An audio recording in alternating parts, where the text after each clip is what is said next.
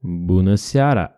Bună seara, bună ziua, bună dimineața! Bine ați venit la un nou proiect marca Bulitics Podcast! Ancheta Politics. Aka Oracolul. Dacă vrei și tu să participi, dă-ne un semn, dă-ne un, un tweet pe ceva și noi ia să, să te găsim și înregistrăm. E 20 de minute? 20 de minute plus minus, independent de câte ai de spus despre tine și despre noi. Avem un început standard, dar sfârșitul e așa mai cu iziumincă. Prețul în privat. Dacă ne asculti pe Apple Podcast, dați-mi 5 stele acolo că, na, să șibă. Și chiar nu merităm? Nouă ne place de nouă. Ascultare plăcută mai departe. Enjoy. Cum îți zice? Catalina Albu. Ce ai vrut să fii când erai mică?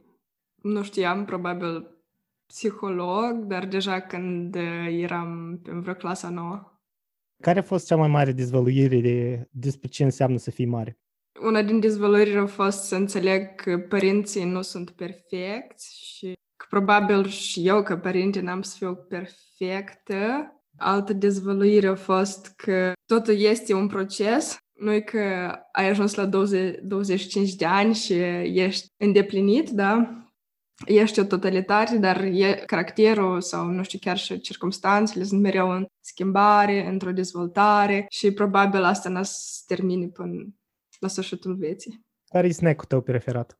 Chipsuri, chipsuri, chipsuri, chipsuri. Prefer uh, chipsurile clasice, doar cu sare, și chipsurile care sunt făcute din uh, făină de porumb, tot sunt nice.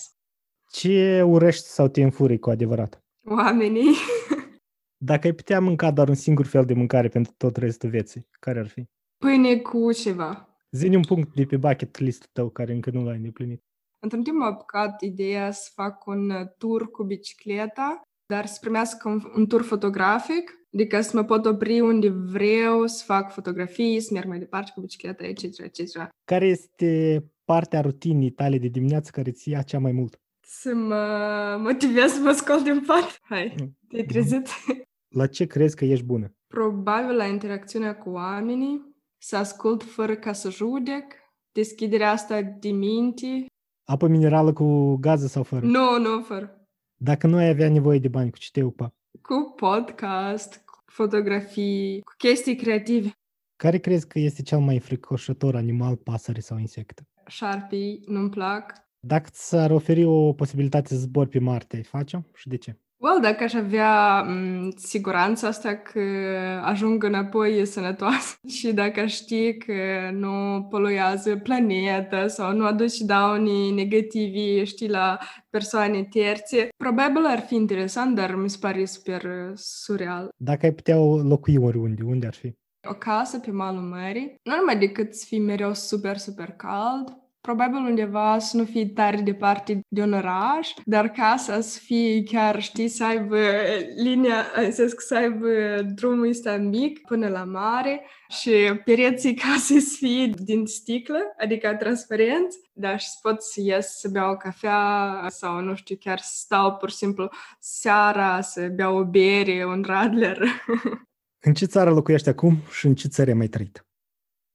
La moment locuiesc în Germania, fiind din Moldova, evident că am trăit în Moldova și în afară de asta am trăit un an în uh, Franța, în uh, Paris și în alt sat, oraș.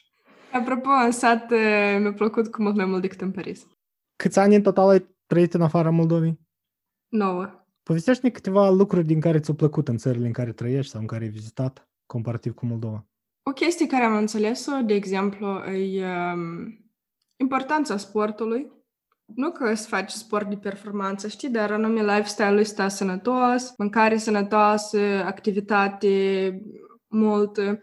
Altă chestie care probabil aș vrea să o implementez și eu în viitor, chestia asta de jocuri, știi, jocuri de tablă, care sunt un milion și chiar sunt și jocuri afară, unde se joacă copii și maturi.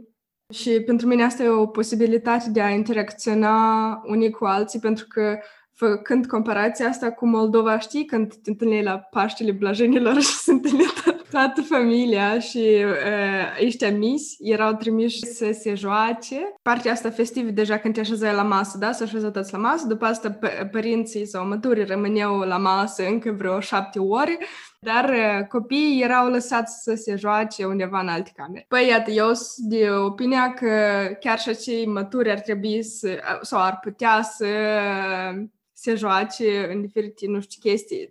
Sunt, într-adevăr, sunt un, un milion de varietăți de jocuri. Ce lucruri de care ai văzut în țările în care trăiești sau ai vizitat și crezi că ar putea fi implementate ușor în Moldova?